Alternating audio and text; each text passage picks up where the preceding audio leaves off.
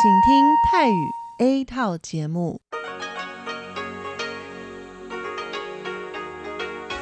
ที่นี่สถานีวิทยุเรดิโอไต้หวันอินเตอร์เนชันแนล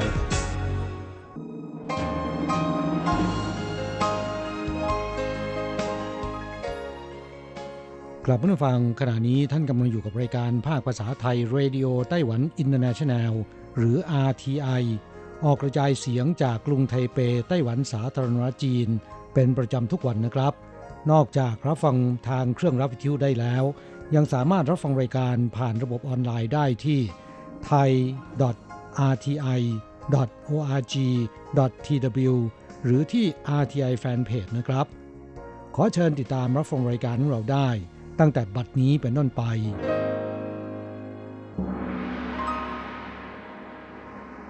สวัสดีครับผู้ฟังที่รักและคิดถึงทุกท่าน กระผมอโศกศรีจันทร์พร้อมกับคุณอัญชันกลับมาพบกับผู้ฟังอีกเช่นเคยนะครับ ในช่วงของสโมสรผู้ฟัง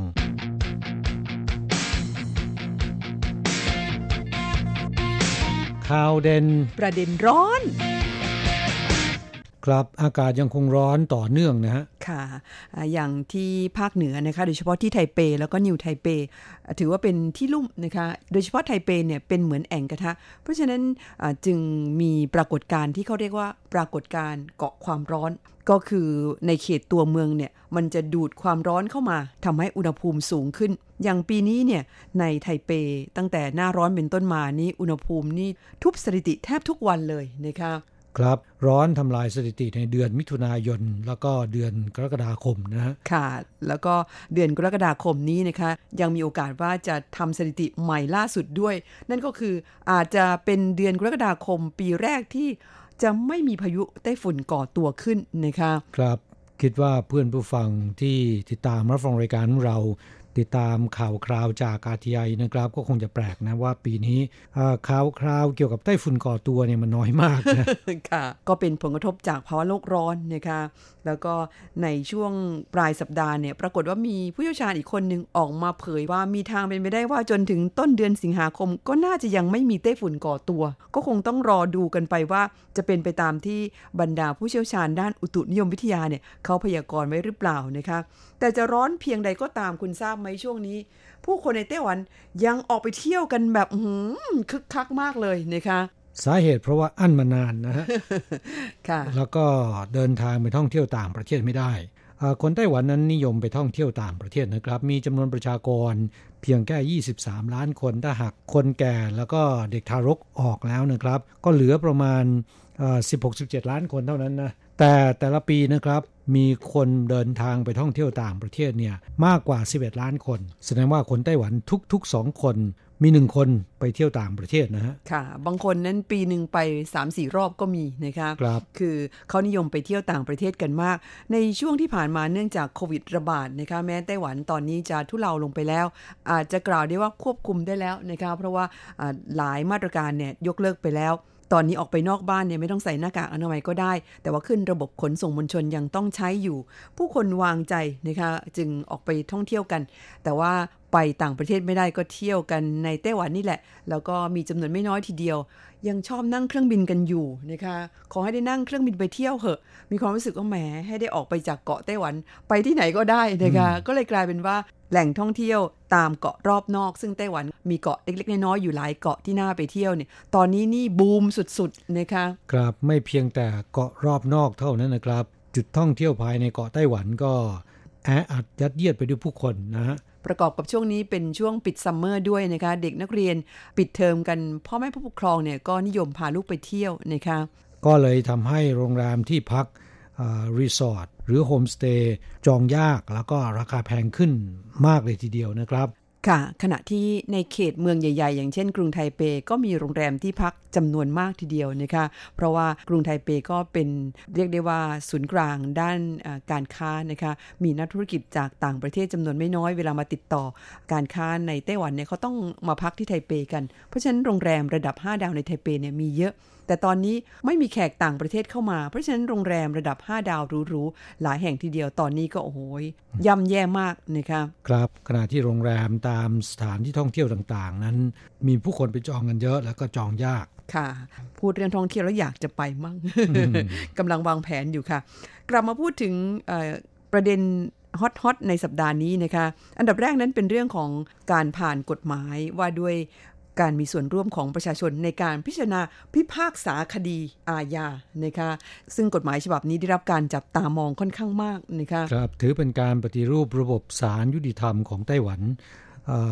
อย่างขนาดใหญ่เลยทีเดียวนะครับ ถือได้ว่าเป็นการเปิดหน้าประวัติศาสตร์ใหม่ก็ว่าได้นะคะครับ คือโดยปกติทั่วไปแล้วเนี่ยศาลในไต้หวันจะมีผู้พิพากษาเป็นผู้ที่พิจารณาแล้วก็ตัดสินคดีนะครับค่ะ แต่กฎหมายฉบับนี้เนี่ยอนุญาตให้ประชาชนมีส่วนร่วมในการพิจารณาคดีร่วมกับผู้พิพากษานะฮะตอนแรกดิฉันยังนึกว่าเขาจะใช้ระบบคณะลูกขุนนะคะเหมือนกับที่อเมริกา แต่มาดูในเนื้อหาจริง ๆ ปรากฏว่าไม่ใช่ เป็นการตั้งผู้พิพากษาจากภาคประชาชนขึ้นมาอีกต่างหาก แล้วก็มาทำหน้าที่พิจารณาและร่วมพิพากษากับผู้พิพากษาจริง ๆ นะคะ ครับเดิมมีนโยบายแบบนั้นแหละ แต่ตอนนี้เนี่ยรัฐบาลเห็นว่า ควรที่จะค่อยเป็นค่อยไปนะฮะใช้ระบบให้ประชาชนมีส่วนร่วม ควบคู่ไปกับผู้พิพากษาร่วมกันตัดสินคดีนะฮะผู้ฟังอาจจะสงสัยว่าประชาชนที่จะมาทำหน้าที่พิจารณาคดีร่วมกับผู้พิพากษาเนี่ยมีใครบ้างที่มีคุณสมบัติคนไต้หวันนะครับ ที่มีอายุ 23 ปีขึ้นไป มีสิทธิ์ที่จะมาเป็นกันทุกคนนะฮะโดยเขาจะมีการสุ่มจับฉลาก หากได้รับเลือกก็ต้องไปทำหน้าที่นี้ร่วมกับผู้พิพากษานะ อย่างไรก็ตาม ไม่ใช่ว่าทุกคดีจะเป็นแบบนี้นะ เฉพาะคดีอุกชะกันที่มีโทษจำคุกเกินกว่า 10 ปีขึ้นไปนะในตอนนี้เนี่ยเพิ่งจะผ่านการพิจารณาของสภานะคะแต่จะเริ่มใช้จริงๆเนี่ยในปี 2566 นะคะหรืออีก 3 ปีข้างหน้านะคะกลับเมื่อถึงตอนนั้นการพิจารณาคดีอาญาที่มีโทษจำคุกเกินกว่า 10 ปี หรือ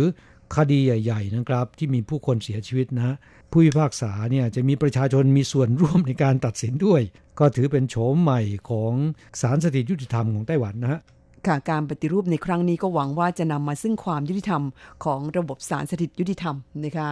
ครับนั่นเป็นการปฏิรูปการพิจารณาความของศาลในไต้หวันนะค่ะ อีกเรื่องหนึ่งที่เป็นที่จับตามอง และเรื่องนี้ก็ทำให้คนไต้หวันในวิตกกังวลเป็นอย่างยิ่งนะครับขณะเดียวกันเป็นปัญหาใหญ่สำหรับรัฐบาลที่ต้องรีบหาทางแก้ปัญหา แต่ก็ยังจนบรรยายอยู่นะ นั่นก็เป็นเรื่องของวิกฤตประชากรไต้หวันนะครับ ซึ่งตอนนี้พบว่าตายมากกว่าเกิดเป็นปีแรกนะเด็กเกิดใหม่ในปีนี้อาจจะต่ำกว่า 1 7 0 0 0 0 คน ท่ามกลางที่ทั่วโลกวันวิตกกันว่าประชากรจะล้นโลก โดยเมื่อวันที่ 11 กรกฎาคม ปี 2530 หรือเมื่อ 33 ปีที่แล้วนะครับ ประชากรโลกของเราเนี่ยมีทั้งหมด 50 ล้านคน แต่ในปีนี้คือปี 2563 เพิ่มเป็น 77 ล้านคนแล้วนะครับ และจะเพิ่มเป็น 10,000 ล้านคน ในปีพุทธศักราช 2626 หรืออีก 63 ปีข้างหน้า ถึงตอนนั้นโลกแตกแน่นะครับ แต่การเพิ่มขึ้นอย่างรวดเร็วของประชากรโลกเนี่ยกว่าร้อยละห้าสิบที่เพิ่มขึ้น จะแออัดอยู่ในประเทศที่กำลังพัฒนาและประเทศยากจนนะสำหรับประเทศในเอเชียอย่างญี่ปุ่นไทย โดยเฉพาะไต้หวัน อัตราการเกิดเนี่ยต่ำจนน่าเป็นห่วงนะครับ ประชากรกำลังลดจำนวนลงอย่างรวดเร็ว ในไต้หวันเนี่ยปีนี้เป็นปีแรกที่จำนวนตายมากกว่าเกิดนะครับ โดยครึ่งแรกของปีนี้ เด็กเกิดใหม่ในไต้หวันมีเพียง 79,760 คน ขณะที่จำนวนตายมี 88,555 คน มากกว่าเด็กเกิดใหม่ 8,795 คน และจากการคาดการตลอดทั้งปีนี้นะครับจำนวนผู้ตายจะมีประมาณ 181,000 คน ขณะที่เด็กเกิดใหม่ 178,000 คน อัตราการเกิดเนี่ยทำลายสถิติต่ำสุดในรอบ 9 ปีนะครับ ค่ะ เรื่องของการมีบุตรน้อยในไต้หวันนั้นปัญหาหนักขึ้นเรื่อยๆนะคะครับ สมาคมสูตินารีแพทย์ของไต้หวันเนี่ยกล่าวเตือนบอกว่าจำนวนเด็กเกิดใหม่ที่ลดต่ำลงจะรุนแรงขึ้นนะ ปีนี้ที่บอกว่าเหลือประมาณแสนเจ็ดหมื่นคน ยังถือว่ามากอยู่ ปี 2565 จะเจอวิกฤตนะครับ เพราะว่าในปีนั้นจะเป็นปีขานเสือ ตามประเพณีเนี่ยชาวไต้หวันจะไม่นิยมมีบุตรที่เกิดในปีนี้นะครับ ดังนั้นจึงคาดว่าในปี 2565 เด็กเกิดใหม่ในไต้หวันอาจจะลดลงเหลือประมาณ 150,000 คน จึงเตือนรัฐบาลเนี่ยต้องรีบหามาตรการรับมือแก้ปัญหาโดยด่วนนะครับ อย่างเช่นเพิ่มเงินช่วยเหลือให้มากขึ้น และอาจจะประชาสัมพันธ์ สิทธิและผลประโยชน์ของเด็กที่เกิดในปีขาน เช่นว่าการแข่งขันน้อยกว่า โอกาสสอบเข้ามหาวิทยาลัยดีๆเนี่ยมีมากกว่าเป็นต้นนะค่ะอย่างไรก็ตามนะครับจำนวนเด็กเกิดใหม่ในปีนี้ยังถือว่าเพิ่มขึ้นมากกว่าที่คาดการไว้ สาเหตุที่เป็นเช่นนี้เนี่ยคุณทราบหรือไม่ว่าเป็นเพราะอะไร เพราะอะไรคะ สืบเนื่องมาจากสถานการณ์โควิด -19 นะ ผู้คนไม่กล้าออกจากบ้าน ก็ช่วยคู่รักชาวไต้หวันอยู่กับบ้านทำการบ้านมากขึ้นนะ คาดว่าสิ้นปีนี้เด็กเกิดใหม่เพิ่มขึ้นมากกว่า 5,000 คน แต่ก็ทำให้หนุ่มสาวไต้หวันแต่งงานลดลงเช่นกัน โดยครึ่งแรกของปีนี้นะครับ ลดลงกว่า 6,500 คู่เมื่อเทียบกับปีที่แล้วนะครับการที่เด็กเกิดใหม่ลดน้อยลงนะคะทำให้มีผลกระทบต่ออนาคตของชาติเป็นอย่างมากนะคะ อย่างที่คนไทยเราพูดกัน เด็กคืออนาคตของชาติ ในเมื่อไม่มีเด็กแล้วอนาคตของชาติจะอยู่ที่ไหนนะคะครับ เด็กเกิดใหม่ลดลงอย่างต่อเนื่องเนี่ยมันส่งผลต่อกำลังแรงงาน การพัฒนาและก็ศักยภาพการแข่งขันของประเทศในอนาคตนะครับ ตลอดจนทำให้รัฐบาลและประชาชนวัยทำงาน ต้องแบกรับภาระสังคมเสียภาษีเพิ่มมากขึ้น สาเหตุที่เด็กเกิดใหม่ลดน้อยลง ก็มาจากหนุ่มสาวไต้หวันในปัจจุบันไม่ค่อยนิยมแต่งงาน หรือว่าแต่งงานน้อยลงนะครับ หรือบางคู่เนี่ยแต่งงานแล้วไม่ยอมมี หรือไม่อยากจะมีบุตรค่ะเพราะค่าใช้จ่ายสูงที่สำคัญคือการเลี้ยงดูเด็กนะครับ มีสถานที่รับดูแลเด็กก่อนอนุบาล หรือโรงเรียนอนุบาลของรัฐที่จ่ายค่าใช้จ่ายไม่แพง ไม่เพียงพอ ดังนั้นหากจะแก้ปัญหานี้ หรืออย่างน้อยบรรเทาปัญหานี้ไม่ให้รุนแรงขึ้นอย่างรวดเร็วเนี่ยนอกจากจ่ายเงินช่วยเหลืออาการคลอดลูก แล้วก็ค่าเลี้ยงดูบุตรแล้วนะครับ รัฐบาลต้องรีบสร้างสถานรับเลี้ยงเด็กของรัฐเนี่ยให้เพิ่มมากขึ้น เพราะว่าหนุ่มสาวไต้หวันในปัจจุบัน ส่วนใหญ่เป็นครอบครัวเล็ก ไม่ได้อยู่กับปู่ย่าตายายเหมือนสมัยก่อน และต้องทำงานกันทั้งคู่ ไม่มีเวลามาดูแลเด็กนะครับ ค่ะ สรุปง่ายๆ คือปัญหาการมีลูกน้อยในไต้หวันนั้นหลักๆ มี 2 ประเด็นนะคะดิฉันว่าหนึ่งก็คือปัญหาทางด้านเศรษฐกิจนะคะะแล้วก็คนที่จะมาดูแลลูก อีกอย่างหนึ่งก็คือเรื่องของแนวความคิดซึ่งเดี๋ยวนี้เนี่ยมันแปลเปลี่ยนไปจากในอดีตมากเลยทีเดียว อย่างที่เราเคยพูดไว้ว่าคนจีนสมัยก่อนเนี่ยเขาบอกมีลูกเอาไว้ดูแลเรายามแก่ เดี๋ยวนี้แนวคิดนี้ ถูกหักล้างไปหมดแล้วนะคะไม่มีใครอยากจะมีลูก เพราะว่าเขามองว่าลูกเองก็ยังจะอาจเลี้ยงตัวเองไม่ได้นะคะครับ เดี๋ยวนี้ต้องเปลี่ยนสโลแกนว่ามีลูกอาจจะลำบากในยามแก่ไม่ถึงขนาดนั้นนะคะเมื่อพูดถึงเด็กเกิดใหม่ลดน้อยลง ก็อยากจะเล่าให้เพื่อนฟังได้รับทราบว่า เมื่อเด็กเกิดใหม่ลดน้อยลง ขณะที่คนแก่คนชรา มีจำนวนเพิ่มมากขึ้น เพราะว่าคนไต้หวันมีอายุยืนยาวขึ้นอีกแล้วนะครับ จากสถิติของกระทรวงมหาดไทยไต้หวันที่ประกาศตารางชีพแบบย่อประจำปี 2562 ปรากฏว่า ชาวไต้หวันมีอายุไขโดยเฉลี่ย 80.7 ปีนะฮะ ขณะที่เมื่อ 2 ปีที่แล้วมี 80.4 ปี โดยชาวไต้หวันเพศหญิงมีอายุไขโดยเฉลี่ยนะครับ 84 ปี ผู้ชายเนี่ย 77.5 ปีทำลายสถิติใหม่ทั้งคู่ ตัวเลขนี้ต่ำกว่าญี่ปุ่น สเปน สิงคโปร์ และสวิตเซอร์แลนด์ แต่สูงกว่าอายุไขโดยเฉลี่ยของโลกนะครับ ค่ะนี่ก็เป็นประเด็นที่ได้รับความสนใจมากในไต้หวันในสัปดาห์ที่ผ่านมา ไม่ทราบผู้ฟังมีความคิดเห็นเกี่ยวกับเรื่องนี้อย่างไร ก็อย่าลืมแสดงความคิดเห็นเข้าสู่รายการมานะคะ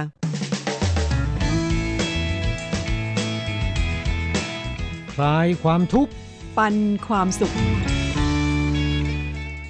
ครับช่วงนี้มาตอบจดหมายของผู้ฟังนะครับ อันดับแรกนั้นเป็นจดหมายจากผู้ฟังที่เมืองไทยก่อน ฉบับแรกวันนี้เป็นจดหมายของคุณยุทธพงศ์ปิ่นอนงนะคะ ส่งเป็นอีเมลเข้ามา ฉบับนี้เป็นของวันที่ 25 มิถุนายน บอกว่ารายงานผลการรับฟัง RTI คลื่นความถี่ 9525 เมื่อวันที่ 25 มิถุนายน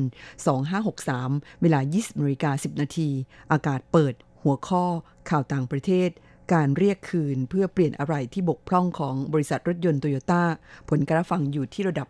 4-5 ชัดเจนพอสมควร เอ๊ะชัดเจนมากทีเดียวนะคะที่กรุงเทพ แล้วก็ของวันที่ 28 มิถุนายนนั้นคุณยุทธพงศ์บอกว่าผลการฟังที่คลื่น 9414 นั้นในวันที่ 27 มิถุนายน เวลา 20นาฬิกา14 นาทีอ่าเป็นการตอบคำถามของอาจารย์เกษม เรื่องการปลดล็อกดาวน์การเดินทางของนักธุรกิจชาวไต้หวัน ผลการรับฟังอยู่ระดับ 2-3 รับฟังเสียงได้ชัดเจน แต่ก็มีเสียงรบกวนดังสลับเบาๆ เป็นระยะระยะนะคะตามมาด้วยของวันที่ 1 กรกฎาคมบอกว่า ผลการรับฟังที่คลื่น 9414 วันที่ 30มิถุนายน เวลา2ทุ่ม46 นาที เกี่ยวกับเรื่องเครื่องดนตรีทำเป็ดที่ผลิตในไต้หวันได้รับความนิยมจากผู้ที่ชื่นชอบเครื่องดนตรีชนิดนี้ในหลาย ๆ ประเทศรับฟังได้ชัดประมาณ 4-5 ทีเดียว ค่ะ เอ๊ะคลื่นใหม่นี่ใช้การได้ทีเดียวนะคะครับ ก็ขอขอบพระคุณเพื่อนผู้ฟังหลาย ๆ ท่านนะครับที่ช่วยกันรายงานผลการรับฟังเข้าสู่รายการนะฮะค่ะโดยเฉพาะอย่างยิ่งเพื่อนผู้ฟังที่อยู่ทางภาคใต้ช่วงนี้ก็รู้สึกว่าจะเพิ่มมากขึ้นนะฮะหมายถึงภาคใต้ของประเทศไทยนะคะถูกต้องครับจากเดิมที่ผู้ฟังของเราส่วนใหญ่จะอยู่ทางภาคเหนือ ทางภาคตะวันออกเฉียงเหนือแล้วก็ภาคกลางนะคะภาคใต้นั้นน้อยรายเต็มทีครับ อ่าอย่างเพื่อนผู้ฟังท่านนี้ชื่อคุณพระราน ภูริพัฒน์โพคินนะครับเอ่อเล่าให้ฟังว่าผมทำงานเป็นอ่าเจ้าหน้าที่กสทช เขต 44 ที่จังหวัดสุราษฎร์ธานีนะครับ อยู่กับคลื่นวิทยุทุกวันตั้งแต่ 13 ขวบเป็นต้นมาประมาณปี 2536 จนถึงทุกวันนี้ โอ้โหนี่กี่ปีแล้วเนี่ย27 ปีแล้วนะครับ แหมเดาอายุคุณได้เลยนะคะเราบอกว่าเป็นนักวิทยุสมัครเล่น แฮมเรดิโอด้วยครับ ผมเลยตั้งกลุ่มใน Facebook พร้อมกับเพื่อนๆที่สนใจด้านการรับคลื่นวิทยุพี่พิเชษทองพุ่ม ท่านก็ให้เกียรติมาเป็นสมาชิกของกลุ่ม Thailand SWL Lovers ด้วยครับบอกว่าตอนนี้ทางกลุ่มคึกคักมาก มีผลการรับฟังและกิจกรรมตลอด และบอกว่าสถานี RTI เป็นสถานีที่ดูแลเอาใจใส่ผู้ฟังดีมากครับ ในกลุ่มทุกคนชื่นชมมาก พวกเราจะติดตามข่าวสารของทางสถานีตลอดไป ก็ต้องขอขอบพระคุณคุณพระรานนะครับ คิดว่าคงจะอ่านอ่าไม่ผิดนะค่ะเพราะเขียนเป็นภาษาอังกฤษนะครับ และขอแสดงความชื่นชมที่คุณชื่นชอบคลื่นวิทยุและคลุกคลีกับคลื่นวิทยุมาตั้งแต่อายุ 13 ขวบนะครับค่ะและเป็นนักวิทยุสมัครเล่น ซึ่งในปัจจุบันเนี่ยเอ่อในประเทศไทยยังพอมีอยู่บ้างนะครับ แต่ก็มีแนวโน้มลดน้อยลง เพราะฉะนั้นผู้ที่ชื่นชอบทางด้านนี้เนี่ยเอ่อ ผมขอแสดงความชื่นชมจากใจนะครับ ส่วนกลุ่ม Facebook นั้น ทางรายการของเราก็จะพยายามเข้าไปเชียร์นะค่ะอ่าไปกดไลค์นะครับ เพื่อที่จะติดตามข่าวสารของทางกลุ่ม Thailand SWL Lovers นะครับหากว่าเพื่อนผู้ฟังท่านใดที่เป็นผู้ที่ชื่นชอบทางด้านคลื่นสั้น ก็ขอแนะนำเข้าไปกดไลค์กดแชร์ที่เอ่อกลุ่ม Facebook นี้ได้นะฮะค่ะ ขณะเดียวกันนะครับ คุณพระรานเนี่ยได้ส่งภาพสายอากาศ SW ที่สร้างเองมาให้ชมด้วย ซึ่งก็มีอยู่2-3แบบนะครับ ก็ขอขอบพระคุณเป็นอย่างยิ่งทำได้ดีนะเอ่อเป็นแบบสี่เหลี่ยมนะครับ มีสายพันรอบๆขณะเดียวกันก็มีแบบเอ่อวงกลมนะฮะค่ะซึ่งก็ขอขอบพระคุณเอ่อทางรายการของเราจะขออนุญาตนำเอารูปภาพเหล่านี้ไปเก็บไว้หรือว่าใช้เป็นประโยชน์ได้ไหมครับ โดยจะกำกับว่า ทำโดยคุณพระรานภูริพัฒน์โพจินนะฮะหวังว่าคุณพระรานจะอนุญาตนะฮะค่ะถ้าหากว่ามีความเห็นต่างจากนี้ยังไงแจ้งเข้าสู่รายการมาด้วยนะคะฉบับต่อไปมาจากคุณชัยนรงค์สุจิรพร เป็นผู้นฟังจากที่กรุงเทพมหานครทำหน้าที่เป็นมอนิเตอร์ให้กับทางสถานีของเราในปีนี้นะคะจดหมายฉบับนี้ของคุณชัยนรงค์ซึ่งส่งเป็นอีเมลมาเมื่อวันที่ 28 มิถุนายน บอกว่าเรียนทีมงาน RTI ภาคภาษาไทย สิ่งที่ส่งมาด้วย ก็เป็นใบรายงานผลการฟังนะคะบอกว่าสวัสดีผู้ดำเนินรายการและทีมงานภาคภาษาไทยของ RTI ทุกท่านบังเอิญช่วงนี้มีเหตุให้ต้องทำงานที่บ้าน หรือ work from home นะคะอยู่เกือบ 3 เดือน ตั้งแต่กลางเดือนเมษายน ถึงมิถุนายน 63 อันเนื่องมาจากโควิด -19 โชคดีที่ทำให้มีเวลาเป็นอิสระในการจัดงานการต่างๆ มากขึ้น จนสามารถมีเวลานั่งเป็นมอนิเตอร์สัญญาณวิทยุ คลื่นสั้นทั้ง 3 คลื่น คือที่เวลาศูนย์นาฬิกาตามเวลา UTC ความถี่ 9,745 กิโลเฮิรตซ์แล้วก็ออกอากาศซ้ำในเวลา 13นาฬิกาตามเวลา UTC นะคะ ที่คลื่น 9525 แล้วก็เวลาอ่า 14นาฬิกาตามเวลา UTC ช่วงคลื่นความถี่ 9,415 กิโลเฮิรตซ์นะคะและฟังจากอินเทอร์เน็ตพร้อมๆ กันเต็ม 1 ชั่วโมงของทุกวัน จึงมีโอกาสได้ฟังผู้ดำเนินรายการทุกท่านทั้งร้อยเปอร์เซ็นต์ซึ่งไม่เคยทำเช่นนี้มาหลาย 10 ปีแล้ว โอ้โหผู้ฟังท่านนี้เอาจริงเอาจังมากเลยนะคะก็ขอบคุณเป็นอย่างยิ่ง บอกว่า สรุปได้ว่าการรับฟังจากทางอินเทอร์เน็ตจัดว่าไม่มีปัญหาได้รับรู้สาระอันเป็นประโยชน์ในแง่มุมต่างๆ มีหลายอย่างที่ทำให้เกิดไอเดียอื่นขึ้น ซึ่งสามารถนำไปปรับใช้ได้ เนื่องจากพอจะมีเวลาว่างมากขึ้น จึงได้หาเครื่องรับวิทยุเครื่องใหม่มาสำรองใช้ แต่การรับสัญญาณวิทยุที่ดีที่สุดในช่วงเดือนเมษายนถึงพฤษภาคม ได้ที่สัญญาณซินโปเพียง 2 ถึง 3 เท่านั้นสำหรับช่วงเดือนมิถุนายนนั้น ค่าเฉลี่ยกลับแย่ลงอยู่ที่ 1 เท่านั้นเอง อาจเพราะเจอช่วงฝนตกเป็นระยะระยะด้วย โอ้ที่กรุงเทพนี่ผลการฟังไม่ค่อยดีเลยนะคะครับคงจะขึ้นอยู่กับตำแหน่งสถานที่นะฮะค่ะเอ่อคุณชัยนรงค์บอกว่านี่ก็ใกล้สิ้นสุดไตรมาสที่ 2 ของปีนี้แล้วสำหรับไตรมาสนี้ได้แนบใบรายงานผลการรับฟังใน format ของการรับฟังทางอินเทอร์เน็ตที่เคยให้ไว้อยู่ในชีตชื่อ 2 ที่ต่อเพิ่มเข้ามา โดยแยกข้อมูลของไตรมาสที่แล้ว และรวมมาให้ด้วยรายละเอียดตามไฟล์ที่ส่งมาค่ะขอบคุณเป็นอย่างยิ่งครับถ้าทางคุณชัยนรงค์นั้นน่าจะทำงานเกี่ยวกับด้านข้อมูล หรือว่าเกี่ยวกับงานเอกสารนะคะเพราะว่าดูเป็นคนที่เรียบร้อยมากนะคะเอ่อต้องกล่าวชื่นชมนะครับว่าคุณชัยนรงค์นั้นทำเอกสารได้อย่างรอบคอบแล้วก็อย่างละเอียดมากทีเดียวนะค่ะเห็นแล้วเนี่ยกล่าวได้คำเดียวว่านับถือนะ ค่ะ ขอบคุณเป็นอย่างมากนะคะสำหรับอ่ารายละเอียดการรับฟังที่ส่งเข้ามานะคะทั้งทางวิทยุแล้วก็ทางอินเทอร์เน็ต อีก 2 วันตั้งแต่วันจันทร์ที่ 29 มิถุนายน มีกำหนดต้องกลับไปปฏิบัติหน้าที่อย่างที่ทำงานเดิมตามปกติ เอาหมายความว่าเลิก work from home ใช่ไหมคะครับ บอกว่าคงจะหาโอกาสเป็นมอนิเตอร์แบบเต็มที่และปรับปรุงการรับฟังอย่างไตรมาสนี้ยากมากแล้ว คงต้องเปลี่ยนกลับไปรับฟังรายการสดจากทางอินเทอร์เน็ต เฉพาะวันเสาร์ครึ่งชั่วโมงสุดท้ายเหมือนเดิม ค่ะก็ไม่เป็นไรนะคะเพื่อนฟังที่มีธุระหน้าที่การงานเนี่ยก็ไม่อยากจะรบกวนเพื่อนฟังมากนะคะเอาที่สะดวกก็แล้วกัน ยังไงก็ขอบคุณล่วงหน้าสำหรับสถานการณ์ในเมืองไทยณวันนี้อาจกล่าวได้ว่ากลับสู่ภาวะปกติในรูปแบบใหม่มาได้ประมาณ 1 สัปดาห์แล้ว ทั้งการกินอยู่ การเดินทางและการใช้ชีวิต ที่เขาเรียกกันว่า New Normal ครับ จากชัยนรงค์สุจิรพร กรุงเทพมหานครค่ะ ครับการใช้ชีวิตวิถีใหม่หลังโควิด -19 ต้องระมัดระวังมากขึ้น แตกต่างโดยสิ้นเชิงกับช่วงก่อนหน้าโน้นนะครับ การใส่หน้ากากอนามัย การล้างมือและฆ่าเชื้อ ซึ่งก็ทำให้เรามีการตื่นตัวในเรื่องนี้มากขึ้นนะครับ ก็เป็นเรื่องดีนะ แม้นว่าจะทำให้ห่างเหิน ไปจากสังคมเดิมบ้างก็ตามนะฮะค่ะอะดิฉันว่าในส่วนของการสวมหน้ากากอนามัยแล้วก็หมั่นล้างมือนั้นอันนี้อ่าให้ติดเป็นนิสัยนะคะเพราะว่าเป็นสุขอนามัยที่ดี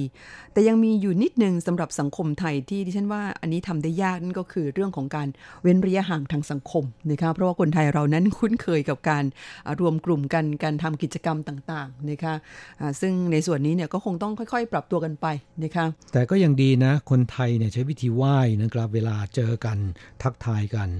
ดีกว่าประเทศต่างๆ ที่ใช้วิธีจับมืออตอนนี้จะเปลี่ยนการจับมือมาเป็นการทักทายอย่างอื่นเนี่ยเปลี่ยนยากนะครับ แต่สำหรับคนไทยแล้ว ประเพณีดั้งเดิมที่ใช้กันมาถือว่าดีที่สุดแล้วนะครับค่ะ เรื่องของชีวิตวิถีใหม่หรือว่า New Normal นั้นเพื่อนฟังทั้งที่ในไต้หวันแล้วก็ในประเทศไทย ถ้ามีอะไรที่น่าสนใจเนี่ยอยากให้นำมาคุยนำมาเล่าให้ฟังกันนะครับเพราะฉันเชื่อเหลือเกินว่าในแต่ละชุมชนนั้น การใช้ชีวิตวิถีใหม่เนี่ยมันต้องเจอกับอะไรที่น่าสนใจนะคะแล้วก็อาจจะมีปัญหาขัดข้อง หรือว่ามีเอ่อแนวปฏิบัติใหม่ ๆ เพิ่มเติมออกมานะคะอยากให้ครันำบมาเล่าสู่กันฟังค่ะ ครับมีอะไรที่แตกต่างไปจากเดิมนะฮะค่ะแล้วก็ทำให้คุณอาอาจจะอึดอัดใจหรือว่าดีกว่าเดิมก็สามารถแสดงความคิดเห็นเข้าสู่รายการได้ จดหมายของเพื่อนผู้ฟังท่านต่อไปครับ มิตรในรายการจากที่บ้านโนนม่วง ตำบลศิลาอำเภอเมืองจังหวัดขอนแก่น อาจารย์เกษมทั้งทองนะครับ อาจารย์เกษมเขียนจดหมายเข้าสู่รายการพร้อมกับส่งใบรายงานผลการรับฟัง ซึ่งก็อุตส่าห์นำไปสแกน ตามร้านอินเทอร์เน็ตคาเฟ่นะครับ อาจารย์เกษมเปลี่ยนการเขียนจดหมายจากใช้กระดาษแบบดั้งเดิม มาเป็นอีเมลนะฮะเนื่องจากว่าการส่งจดหมายหลังจากสถานการณ์โควิด -19 ระบาดเนี่ยทำได้ยากมากขึ้น เพราะฉะนั้นก็ใช้วิธีส่งทางอีเมล แม้นอาจจะขัดกับเจตนารมณ์เดิมไปบ้างนะครับ แต่ก็ยังพอแก้ขัดกันได้นะฮะอาจารย์เกษมเขียนมาในฉบับนี้ เมื่อวันที่1กรกฎาคมที่ผ่านมาเล่าให้ฟังว่าได้ยินมาว่าปีนี้บรรยากาศเหมือนกับปี 2540อ่าต้มยำกุ้ง แต่จะรุนแรงกว่า เริ่มส่งผลแล้วนะครับ นับจากการล้มละลายของการบินไทยที่ขาดทุนสะสมหลายหมื่นล้านบาท จนต้องให้พ้นจากการเป็นรัฐวิสาหกิจ รัฐบาลอุ้มต่อไปไม่ไหวแล้วคกลับการเป็นรัฐวิสาหกิจ บางครั้งเนี่ยก็ขาดประสิทธิภาพในการบริหารนะฮะค่ะถ้าปล่อยให้ล้มละลาย หรือว่าให้เอกชนมาบริหาร น่าจะเป็นวิธีการที่ดีกว่า แล้วก็ได้ผลมากกว่านะครับค่ะเราบอกว่าต่อมาเนี่ยก็เป็นองค์การการค้าคุรุสภาที่ประกาศเลิกจ้างพนักงานกว่า 980 คน ด้วยเหตุผลว่าขาดทุนมาตลอด 15 ปีติดต่อกัน รวมกว่า 600 ล้านบาท ครับหน่วยงานที่เกี่ยวข้องกับรัฐเนี่ยบางทีการบริหารอ่าจะไม่ค่อยยืดหยุ่น ก็ทำให้ขาดประสิทธิภาพนะครับค่ะอาจารย์เกษมยังเล่าให้ฟังว่าปี 2540 ไทยต้องลดค่าเงินบาทจาก 25 บาท ต่อ 1 ดอลลาร์สหรัฐ ลดลงเรื่อยๆ จนถึงระดับ 56 บาทต่อ 1 ดอลลาร์สหรัฐ ธนาคารและสถาบันการเงินถูกยุบรวม ดอกเบี้ยเช่าซื้อรถยนต์ร้อยละ 16 หลายคนผ่อนไม่ไหว ยอมให้ไฟแนนซ์ยึดและอื่นๆ จนต้องยกการเงินให้ IMF บริหารแทนนะครับครับสถานการณ์ครั้งนั้นดังไปทั่วโลกนะและคำว่าต้มยำกุ้งเนี่ยก็เป็นที่รู้จักกันทั่วโลกเช่นกันค่ะนอกจากเป็นอาหารแล้วนะครับ ก็เป็นวิกฤตการเงินที่สร้างความบอบช้ำให้กับอ่าหลาย ๆ ประเทศ โดยมีต้นตอมาจากที่ประเทศไทย ก็เลยเรียกว่าโรคต้มยำกุ้ง อาจารย์เกษมยังเล่าให้ฟังในช่วงท้าย บอกว่าปีนี้ 6 เดือนแรกรายได้จากการท่องเที่ยวหายไปนับแสนล้านบาท โดยเฉพาะเดือนเมษายนและก็พฤษภาคมจำนวนนักท่องเที่ยวจากประเทศเป็นศูนย์ เพราะปิดประเทศนะครับ ได้แต่หวังลึกๆว่า คงจะไม่เลวร้ายขนาดนั้นนะครับ ค่ะ เกี่ยวกับผลกระทบจากโควิด -19 นั้นดิฉันว่าน่าจะคล้ายกันทุกประเทศนะคะไต้หวันเองก็เช่นกันโดยเฉพาะในเรื่องของการท่องเที่ยว แม้ว่าไต้หวันนั้นไม่ได้พึ่งพาการท่องเที่ยว ในสัดส่วนที่สูงเท่าเมืองไทยก็ตามนะคะแต่ก็มีคนที่ทำงานในธุรกิจนี้หลายหมื่นคนเหมือนกัน แล้วก็ผลกระทบจากการที่ไต้หวันแม้ไม่ได้ปิดประเทศทั้งหมดนะคะแต่ก็ไม่ได้อนุญาตให้นักท่องเที่ยวจากต่างชาติเดินทางเข้ามาโดยเฉพาะนักท่องเที่ยวไทย ก็ปรากฏว่าทำให้ธุรกิจท่องเที่ยวในไต้หวันนั้นสุดแล้วก็ซบเซาอย่างหนักเลยทีเดียวนะคะครับธุรกิจท่องเที่ยวนั้นได้รับผลกระทบโดยตรง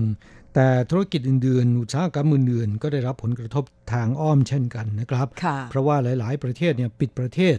ผู้คนไม่สามารถจับจ่ายซื้อของได้นะฮะค่ะของมีวัตถุดิบที่จะผลิตออกมา แต่ว่าผลิตออกมาแล้วเนี่ยปริมาณการซื้อลดน้อยลง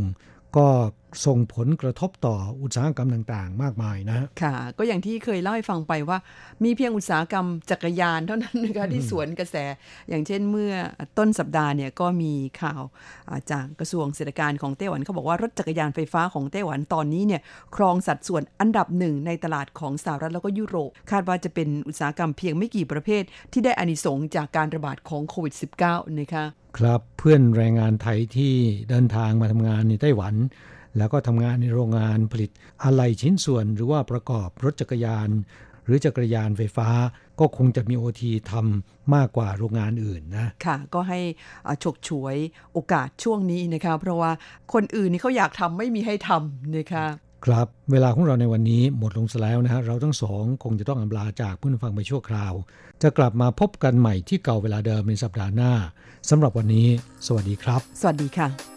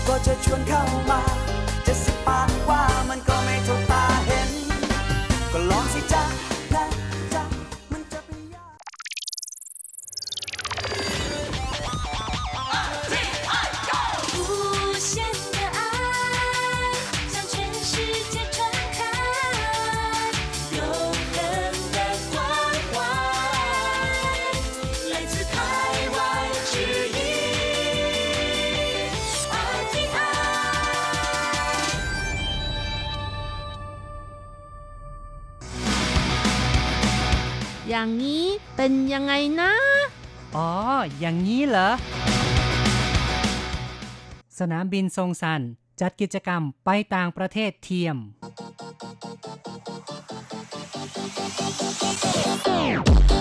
อย่างนี้คุคุณณจะจะว่าว่ายัยังงไงไง คุณผู้ฟังที่รักครับ พบกันอีกแล้วใน อย่างนี้คุณจะว่ายังไงนะครับ ผมแสงชัยกิตติภูมิวงศ์ค่ะดิฉัน รัชรัตน์ยนต์สุวรรณค่ะ ในครั้งนี้เราจะคุยกันถึงเรื่องของการไปต่างประเทศเทียมโอ้โหเนอะฟังแล้วเก๋มากเลยนะคะ รู้สึกว่าคนไต้หวันเวอร์ไปหรือเปล่า นั่นเนน่ะอะสิครับแหมจะอะไรขนาดนั้นเนาะเพียงแค่ไม่ได้ไปต่างประเทศเกือบครึ่งปีเนี่ยรู้สึกแทบจะทนไม่ได้นะครับ ก็ต้องมีกิจกรรมแบบไปต่างประเทศเทียมกันนะครับ ก็ขออธิบายคร่าวๆนิดนึงนะครับ ว่าทางสนามบินซงซันนั้น จัดให้ชาวไต้หวันเนี่ยลงชื่อเพื่อจับฉลากนะครับ เข้าไปในสนามบินโดยเช็คอินเช็คเอาท์เหมือนกับว่าไปต่างประเทศจริงได้เข้าไปนั่งในเครื่องบินจริง แต่ก็ไม่มีการบินออกไปนะครับ ก็คล้ายๆกับว่า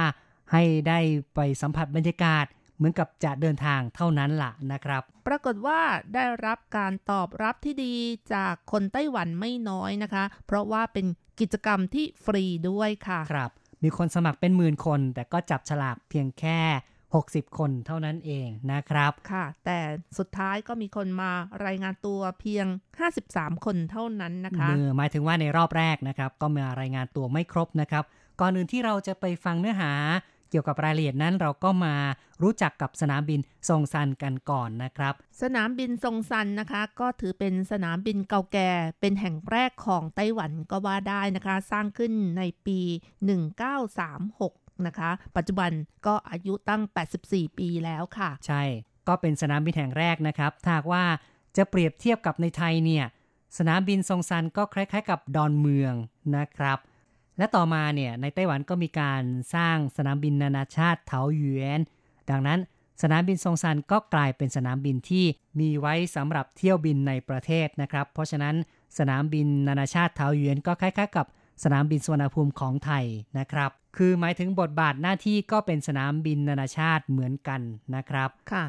สนามบินซงซันนะคะ ก็อยู่ฝั่งตะวันตกเฉียงเหนือของกรุงไทเปค่ะ ข้างๆก็มีแม่น้ำจีหลงอยู่นะคะ พื้นที่ก็ไม่ได้ใหญ่มาก พื้นที่ประมาณ 2.13 ตารางกิโลเมตรค่ะ แล้วก็อีกด้านหนึ่งก็เป็นตัวเมืองนะคะ ในเวลาต่อมาเนี่ยสนามบินนี้ก็ไม่สามารถขยายให้ใหญ่ขึ้นได้นะคะ หลังจากที่มีการสร้างสนามบินนานาชาติเทาหยวนในปี 1979 แล้วก็ทำให้บทบาทของสนามบินซงซันก็บริการในประเทศค่ะใช่จนต่อมาในปี 2008 นะคะ เริ่มมีการให้บริการเที่ยวบินต่างประเทศค่ะ แต่ว่าเน้นให้กับนักธุรกิจให้ความสะดวกสำหรับนักธุรกิจนะคะที่สามารถเดินทางเข้าในตัวเมืองได้ง่ายขึ้นนั่นเองค่ะ ใช่นะครับ นักธุรกิจต้องการความรวดเร็ว เพราะฉะนั้นก็เปิดเพื่อให้ สามารถเดินทางเข้ามาถึงกรุงไทเปได้อย่างรวดเร็ว เพราะว่าถ้าไปลงที่สนามบินนานาชาติเทาหยวนนั้น การจะเข้ากรุงไทเปยังต้องใช้เวลาอีกอย่างน้อยครึ่งชั่วโมงนะครับ เมื่อใช้สนามบินกรุงไทเปในการเดินทางได้ ก็จะสะดวกมากขึ้นค่ะ อย่างไรก็ตามนะคะ ตั้งแต่ปี 2009 หลังจากที่กรุงไทเปมีรถไฟฟ้าที่สามารถเชื่อมไปถึงสนามบินซงซัน ก็ทำให้มีความสะดวกมากขึ้นเช่นกันนะคะ เอาละครับก็เป็นนั้นว่าเราได้แนะนำให้คุณผู้ฟังได้รู้จักกับสนามบินซงซันพอสมควร ต่อไปเราก็มาฟังเรื่องราวเกี่ยวกับการไปต่างประเทศเทียมว่าเป็นอย่างไรนะครับ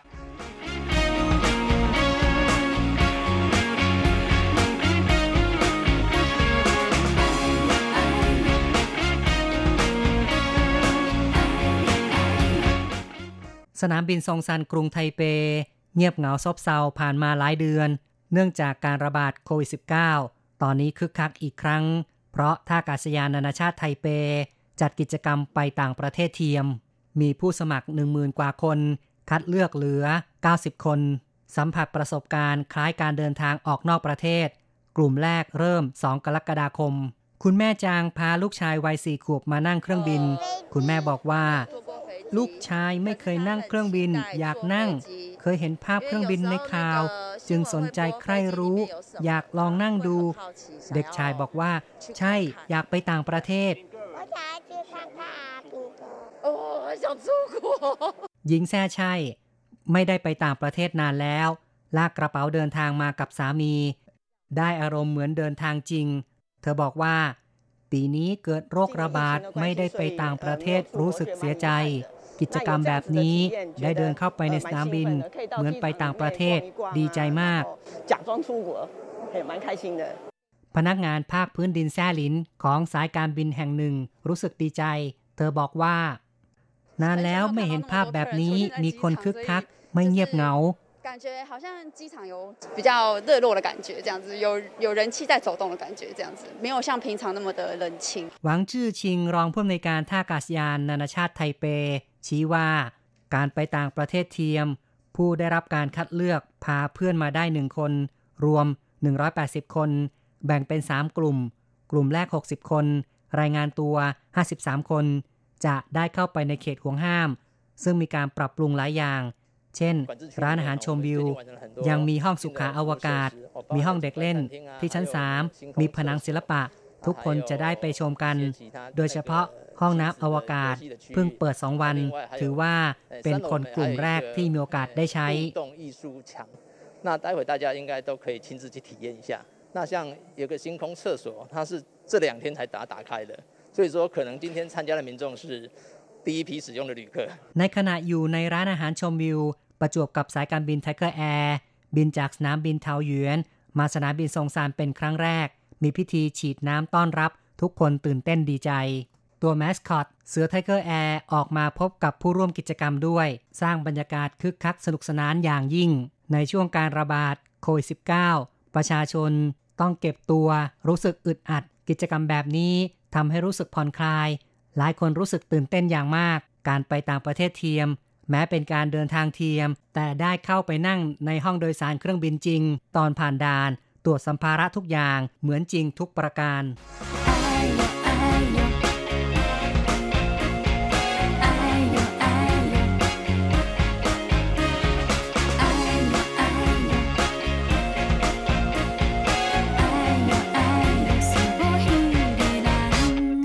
เป็นยังไงบ้างครับคุณผู้ฟังแหมฟังแล้วก็รู้สึกว่าน่าสนุกเนาะการไปสนามบิน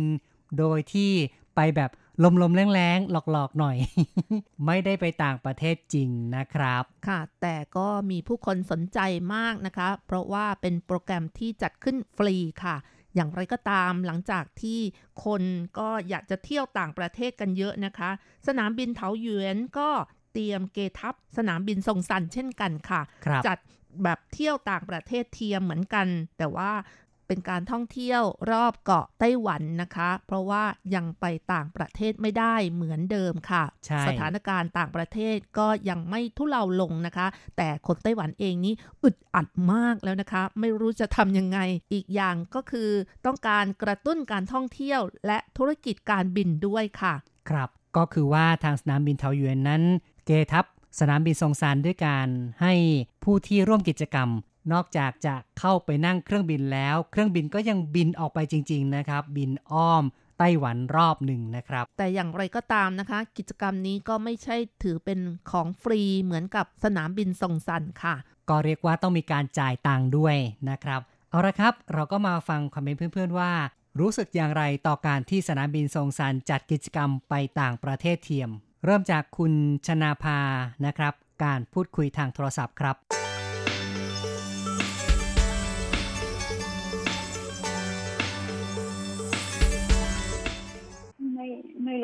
ไม่รู้อะไม่รู้ไม่รู้จะพูดยังไงรู้สึกยังไงแต่ก็เอออย่างเราทำงานอย่างไม่มีเวลาจะไปอ๋อไปใช่ทำแบบนั้นอะไรอย่างเงี้ยนะครับ ของเรานี่ก็ยุ่งยุ่งๆทุกวันคงไม่มีโอกาสที่จะไปทำแบบนั้นได้นะครับใช่ใช่ค่ะนะครับเออคุณชนาภานี่เวลานั่งเครื่องบินตื่นเต้นไหมครับ ไม่ค่ะชินแล้วค่ะอ่าชินแล้วเนาะนะครับ ก็เรียกว่าไปไทยมาไต้หวันก็ใช่ค่ะคงจะบ่อยครั้งแล้วล่ะนะนะครับบ่อยค่ะบ่อยแล้วค่ะนะครับ ก็ไม่ได้คิดว่าอยากจะไปนั่งเป็นพิเศษอะนะใช่ไหมเอ่ยนะครับอืมใช่ค่ะไอ้ถ้าว่าไอ้แบบไปเที่ยวไปรอบเกาะเดินเรือรอบเกาะนั่งเรือรอบเกาะอะไรอย่างเงี้ยน่ะน่าสนใจอ๋อน่าสนนะครับค่ะอืมสนามบินสำหรับเรานี่เราก็มองเป็นเรื่องธรรมดาเนาะใช่ค่ะเพราะว่านะครับก็ขึ้นลงบ่อยใช่นะครับ ก็มองว่าการท่องเที่ยวในไต้หวันตอนนี้เป็นยังไงบ้างครับ อืมก็การท่องเที่ยวนะคะส่วนตัวเป็นคนชอบเที่ยว วันหยุดวันหยุดนี่จะเที่ยวเที่ยวหลาย ๆ ที่อะค่ะไปครับก็สะดวกสบายอะอืมสะดวกสบายไปไอการคมนาคมสะดวกสบายมากเลยอะใช่นะครับใช่มีแค่มีแค่บัตร EasyCard ใบเดียวเราไปได้รอบเลยขึ้นขึ้นรถลงเรือ ได้หมดเลย ได้หมดเลยใช่ครับ ชอบไปที่ไหนมากที่สุดครับ ก็ ชอบไปที่ไหนมากที่สุดอือมันแล้วแต่โอกาส แต่ก็ยังยังที่ยังไม่เคยไปก็คือที่หยางหมิงซันอ๋อตอนนี้ทำงานอยู่ภาคใต้อ๋อแต่คอรัยากบไปอยากหมิงซันอืมแต่ยังไม่เคยยังไม่ได้มีโอกาสได้ไป ก็คิดว่าน่าจะมีโอกาสสักครั้งหนึ่งเนาะนะครับ ใช่ใช่ค่ะนะครับกำลังหาโอกาสอยู่ช่วงดอกไม้สวยใช่ๆไอ้เมื่อเดือนที่ผ่านมาไอ้ดอกไฮเดรนเยียอะไร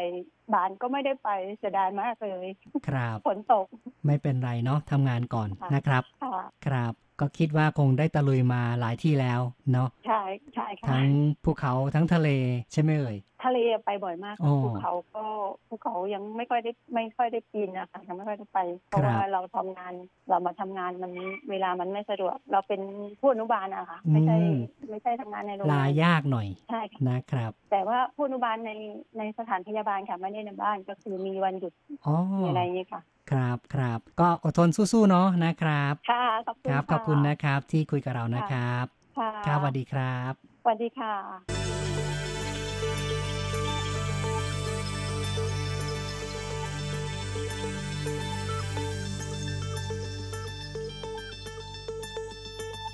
จบไปนะครับการพูดคุยกับคุณชนาภานะครับ เธอก็บอกว่า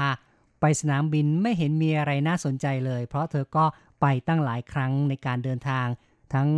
ไปเมืองไทยกลับมาไต้หวันก็ตามแต่นะครับ ค่ะ แต่ว่าหลายคนก็สนใจนะคะ โดยเฉพาะเด็กๆที่ไม่ค่อยได้นั่งเครื่องบินได้ไปสัมผัสแบบปลอมๆก็ยังดีนะคะ ครับ ก็แน่นอนว่ายังคงมีคนอยากจะไปไม่น้อย เพราะตามข่าวนั้นเขาก็บอกว่ามีคนสมัครเป็นหมื่นเลยนะครับค่ะแต่ว่าจับฉลากเหลือเพียงแค่ 90 คนเท่านั้นนะครับ แต่ว่าผู้ที่ได้รับการคัดเลือกนั้นก็สามารถพาเพื่อนมาได้หนึ่งคน เพราะฉะนั้นรวมกันก็เป็น 180 คนค่ะครับแบ่งออกเป็น 3 กลุ่มด้วยกันอืมนะคะ กลุ่มแรกก็ 60 คนค่ะ ใช่นะครับแม้แต่กลุ่มแรกนี่ก็มีคนมารายงานตัวไม่ครบเหมือนกันนะครับเนี่ยค่ะ คงสนใจช่วงแรก ๆนะคะ แต่คงจะหาเวลาไม่ค่อยจะลงตัวหรือไงอะไรอย่างอาจนี้จะเป็นอย่างนั้นได้เหมือนกันนะครับ ต่อไปค่ะ เราก็มาฟังความคิดเห็นจากคุณผู้ฟังท่านอื่นกันบ้างนะคะ เริ่มกันที่ Facebook ก่อนนะคะ เรามีคำถามไปนะคะว่า ไม่ได้ไปต่างประเทศจริง ๆ ไปเทียมๆก็ยังดีนะ คุณอยากไปไหมก็หลายคนก็ตอบมานะคะ แล้วแต่ความคิดเห็นค่ะ คนที่ใช้นามว่า คนที่โชคดีเสมอไปนั้น ก็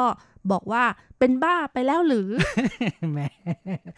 เปิดฉากก็บอกว่าเขาเป็นบ้าเป็นบ้าเลยเหรอเนี่ยค่ะครับ แล้วอืมบางคนก็บอกว่าอย่างคุณเลี้ยวนะคะ บอกว่า ช่างคิดเนอะอืม ช่างคิดดีเนาะนะครับ ความคิดสร้างสารรค์ดีไหมทำนองนี้นะครับส่วนคุณจันวิทย์นะคะ ตอบมาบอกว่าเพื่ออะไร เออเออเออเออเอออะไรอย่างนี้นะคะ ครับ ไม่เข้าใจเหมือนกันเนาะว่าทำไปเพื่ออะไรนะครับแหม เขาก็ทำไปเพื่อจะได้ตอบสนองต่อความต้องการอยากจะไปสนามบินไงนะครับ ค่ะ คุณนิตยานะคะบอกว่าตลกดีแต่ก็แปลกมากคงไม่มีวิธีอื่นทำกันเนาะอืมขำดี ครับ ก็แล้วแต่ความเห็นแล้วนะครับ นี่ก็เป็นลักษณะที่คล้าย ๆ กับว่า ไม่น่าจะไปทำเลยทำไมต้องทำแบบนี้ด้วยนะครับ ค่ะ คุณทอมนะคะบอกว่าไม่มีอะไรทำแล้วหรือ แล้วก็คุณขวังเจิ้งนะคะ บอกว่าว่างจัด อ๋อเนาะแหมผู้ฟังของเราที่ตอบมาทาง FB ทาง Facebook นี่ ส่วนใหญ่ก็ไม่เห็นด้วยนะครับ กับการกระทำแบบนี้ คุณนัทนะคะ เขียนมาบอกว่าไปค่ะ ไปซื้อเครื่องสำอางปลอดภาษีอ๋อที่สนามบิน สนใจเครื่องสำอางนะครับ อย่างน้อยก็ได้เข้าไปเดินๆแล้วก็ได้ไปช้อปปิ้งก็ให้ความรู้สึกที่มีความสุขนะครับ แล้วก็อยากจะช้อปปิ้งเครื่องสำอางมากที่สุดซะด้วยนะครับ คุณคูณบอกว่าแค่แอบมองโอกาสค่ะ ก็คือตัวเองไม่มีโอกาสไปอืมนะนะครับ คงต้องทำงานละไม่มีโอกาสที่จะไปเดินเดินๆในสนามบินแบบนี้ได้นะครับ เช่นเดียวกันนะคะ คุณอาริยาก็บอกว่าได้แต่แอบมองค่ะ คงไม่มีโอกาสแน่นอน แต่ก็ชื่นชมนะคะ ครับ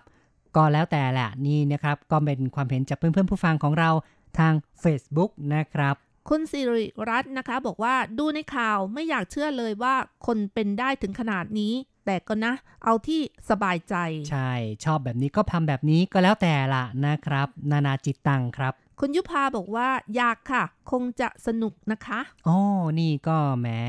อยากจะไปเที่ยวสนามบินบ้างนะครับ คุณบุญกันก็บอกว่าน่าสนุก อืมอืมครับอืมคุณอนันต์ก็เช่นกันนะคะ บอกว่าน่าสนใจนะ โอ้เป็นนั้นว่าก็มีคนที่เห็นด้วยเหมือนกันไม่น้อยเลยนะครับ เห็นด้วยกับการที่จะไปเที่ยวสนามบินนะครับ ไปต่างประเทศแบบเทียมๆแบบหลอกๆก็ดีเหมือนกันนะครับ ส่วนคุณนิดหน่อยนะคะบอกว่า เฮ้ย เจ๋งอะอ๋อขึ้นเครื่องไปต่างประเทศแบบปลอมอืมๆที่โคตรจริงแหมเหมือนจริงมากเลยนะครับ ได้ไปนั่งในเครื่องบิน action ถ่ายรูปนะครับ คุณเยาวภาบอกว่า อยากลาพักร้อนกลับไทย รอช่วงที่ไม่ต้องกักตัวจะกลับค่ะ อืม ดีนะครับ ก็รอหน่อยเนาะ ตอนนี้เดินทางก็ลำบากมากเลย ใครที่จะกลับประเทศไทยในตอนนี้เนี่ย ต้องไปเข้าคิวนะครับ ก็ต้องไปลงชื่อเอาไว้ แล้วรอให้เขาจัดคิว ซึ่งก็บางทีต้องรอเดือน 2 เดือนกว่าจะได้เดินทางกันนะครับ ดังนั้นก็รอให้โรคระบาดผ่านไป ไม่ต้องกักตัว เดินทางได้อย่างสะดวกเนี่ยค่อยกลับไปก็ดีกว่านะครับค่ะ กลับช่วงนี้แถมเครื่องบินนี่ก็จะเสียค่าตั๋วนี่แพงกว่าปกติเยอะเลยนะคะ ใช่ ต้องเสียมากเป็นเท่าตัวเลยแหละนะครับ ต่อไปค่ะเราก็มาฟังความคิดเห็นจากคุณผู้ฟังทางอีเมลกันบ้างค่ะ เริ่มกันที่คุณนภาอัตมกุลศรีนะคะ เขียนมาบอกว่าคงสนุกนะคะ โควิดทำให้มีการเปลี่ยนแปลงหลายอย่างค่ะ ใช่พฤติกรรมการเป็นอยู่ของคนเรานั้น ก็ต้องพยายามปรับตัวกันนะครับ การท่องเที่ยวก็เหมือนกันแหละ ไปเที่ยวจริง ๆ ไม่ได้ก็เลยต้องไปเที่ยวเทียมๆก่อนนะครับ โอ้แต่ว่าตอนนี้นะคะ ในไต้หวันนี่เที่ยวในประเทศนี้รู้สึกว่าฮอตฮิตกันใช่มากเลยค่ะคึกคักมากขึ้นเลยนะครับ ยิ่งตอนนี้นี่ ก็มีคูปองกระตุ้นเศรษฐกิจออกมา และยังมีโปรแกรมที่ล่อใจอีกตั้งหลายอย่าง คนส่วนใหญ่ก็จะอดใจไม่ไหวนะครับค่ะ แถมช่วงนี้นี่ก็เป็นช่วงฤดูร้อนที่ปิดภาคฤดูร้อนของนักเรียนในไต้หวันอีกด้วยนะคะ เพราะฉะนั้นโปรแกรมต่างๆ เนี่ยไม่ว่าจะเดินทางด้วยรถยนต์ รถไฟ หรือว่าเรือสำราญ หรือแม้แต่เครื่องบินนะคะ ก็มีเยอะแยะเลยนะคะ ใช่ โปรแกรมท่องเที่ยวต่างๆ นี่ ออกมาเพียบมากเลย และคนก็ให้ความสนใจมากเหมือนกันด้วยนะครับ ค่ะ โดยเฉพาะอย่างยิ่งนะคะ ช่วงนี้อย่างที่เมืองไถตรงที่อยู่ทางภาคตะวันออกของไต้หวันนะคะ มีงานเทศกาลบอลลูนนานาชาติ แต่ว่าคนต่างชาติมาไม่ได้ ก็กระตุ้นให้คนในประเทศนี้แหละ ก็มีสายการบินในประเทศหลายสายด้วยกันนะคะ ที่ออกมาบินกันแบบวันละหลายเที่ยวเลยนะคะ พื่อไปไถตรงเนี่ยนะครับ ใช่ค่ะโอ้แล้วก็มีการเพิ่มเที่ยวครับบินด้วยนะคะอืมคนก็สนใจเนาะในเมื่อนั่งเครื่องบินไปต่างประเทศไม่ได้ ก็นั่งเครื่องบินในไต้หวันนี่แหละ ให้บรรยากาศไม่แพ้กับการเดินทางไปต่างประเทศแหละนะครับค่ะ สายการบินที่ให้บริการก็เป็นสายการบินของไต้หวันเองนะคะ อย่างลี่หรง หรือว่า UNI Air นะคะ แล้วก็ยังมี Mandarin Airlines นะคะ หรือว่าหัวซิ่นค่ะ ที่เพิ่มเที่ยวบินในช่วงปิดฤดูร้อนนะคะครับบินระหว่างไทเปไถตง เกาะลี่เตาเกาะล้านอี หรือแม้แต่การไปท่องเที่ยวเกาะรอบนอกของไต้หวันอย่างเช่น เกาะจินเหมินและเกาะเผิงหูเป็นต้นค่ะ ครับ ก็มีหลายสายหลายเที่ยวให้เลือกได้นะครับ เพียบเลยแหละ สายการบินที่ออกมานะคะ ไม่เพียงแต่บินระหว่างไทเป ยังมีที่เมืองไถจงเกาสงนะคะ ไปหมู่เกาะรอบนอก เพิ่มเที่ยวบินหลาย ๆ เที่ยวด้วยนะคะแหมกระตุ้นการท่องเที่ยวคึกคักเลยนะครับ จากการที่ว่าเที่ยวบินในประเทศส่วนใหญ่คนก็ไม่สนใจ เพราะเดี๋ยวนี้การเดินทางในประเทศคนจะนั่งรถไฟความเร็วสูงมากกว่านะครับ แต่ว่าในภาวะที่คนนั่งเครื่องบินไปต่างประเทศไม่ได้ ก็มานั่งเครื่องบินในประเทศนี่แหละนะครับค่ะทดแทนความรู้สึกทางจิตใจได้ อย่างหนึ่งเหมือนกันนะครับทำให้ประชาชนมีความรู้สึกว่าเหมือนไปต่างประเทศเทียมนะคะ ใช่นะครับต่อไปก็มาฟังความคิดเห็นจากคุณผู้ฟังท่านอื่นทางอีเมลกันนะคะ คุณกำดอนนะคะ เขียนมาบอกว่าเป็นกิจกรรมที่ดีได้ผ่อนคลาย ครับ แน่นอนแหละการที่เราได้ออกไปข้างนอกนะครับ อย่างน้อยก็ได้ผ่อนคลายความรู้สึกทางด้านจิตใจ ผ่อนคลาย หลังจากที่บางทีเราก็เคร่งเครียดกับการทำงานนะครับ อาจารย์เกษมทั้งทองนะคะ เขียนมาบอกว่า ความเหงาทำให้คนเราคิดอะไรได้มากมาย อยากไปต่างประเทศไม่ได้ไปจริง ไปเทียมก็ได้ ขอให้ได้หายเหงาทำให้จิตคิดถึงการจำลองเหตุการณ์ในเมืองไทย ที่เขาว่า ซ้อมโดยไม่บอกให้คนอื่นรู้เหตุการณ์เสมือนจริง ผมเคยเจอเกิดอุบัติเหตุครั้งใหญ่หน้า วิทยาลัย มีรถชนกันหลายคัน มีคนได้รับ บาดเจ็บจำนวนมาก มีหมอพยาบาลกู้ภัยเข้าช่วยเหลือ เสียงหวอดังสนัน่น รถฉุกเฉินลำเลียงคนเจ็บส่งโรงพยาบาล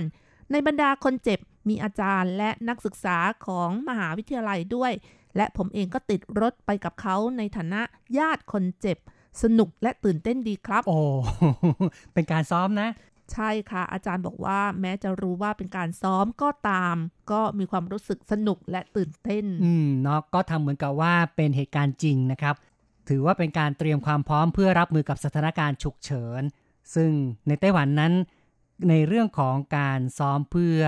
รับมืออุบัติเหตุภัยธรรมชาติต่างๆ ก็มีการทำเป็นประจำเหมือนกันครับ อย่างเช่น ซ้อมรับเหตุการณ์แผ่นดินไหวก็มีให้เด็กประถมหรือว่าเด็กนักเรียนนะคะ มีการซ้อมกันว่าจะรับมือกันอย่างไร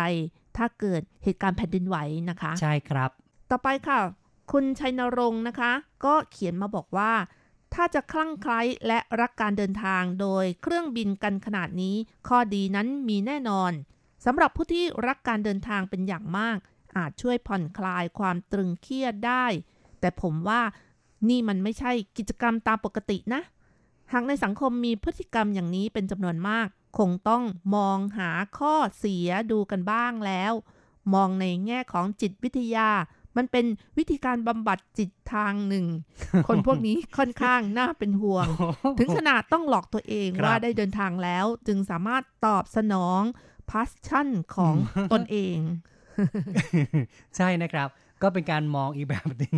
มองว่าเป็นโรคจิตมีปัญหาหรือเปล่านะครับอืมค่ะ แต่จริง ๆแล้วก็คือ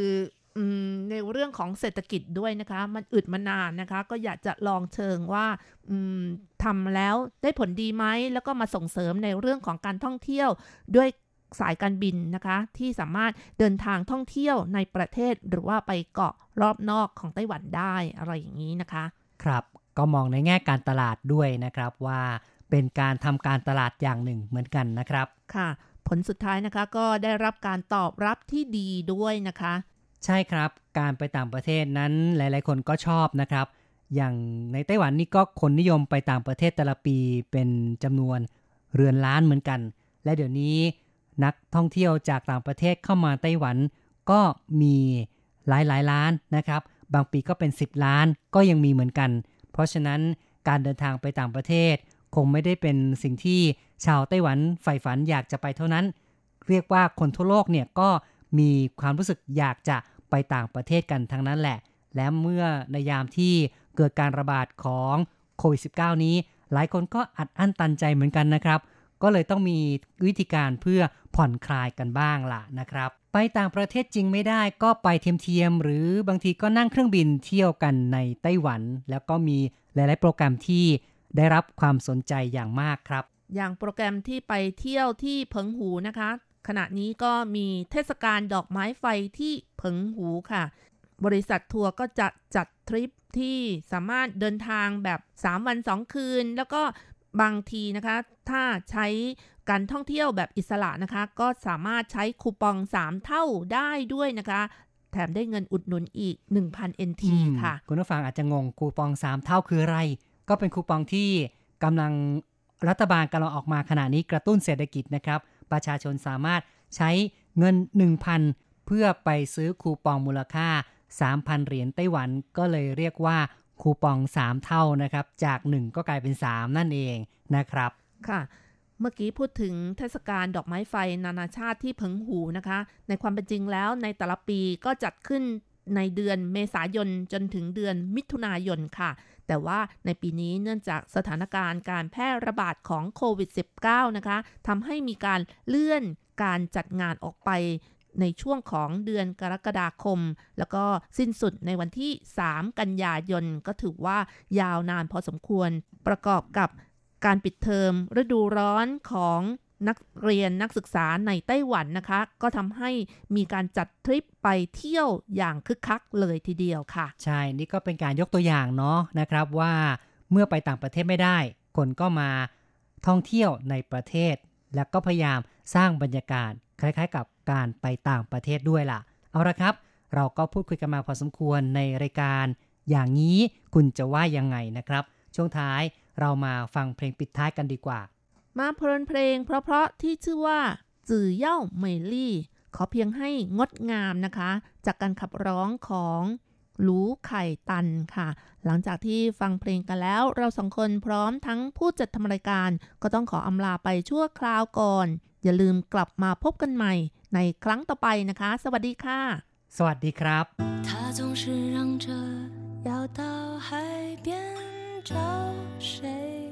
那剩下的银发藏起了多少嘲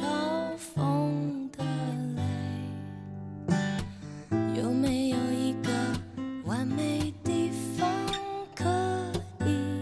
让他们牵着手？不害怕别人会望得到。深呼吸，闭上眼，慢慢靠近。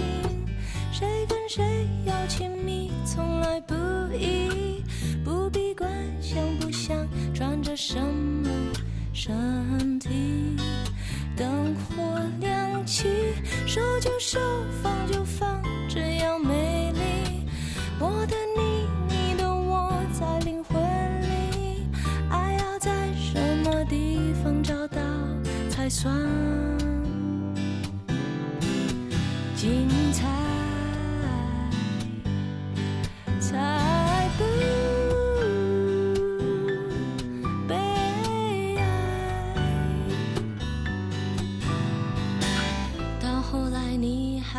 是到海边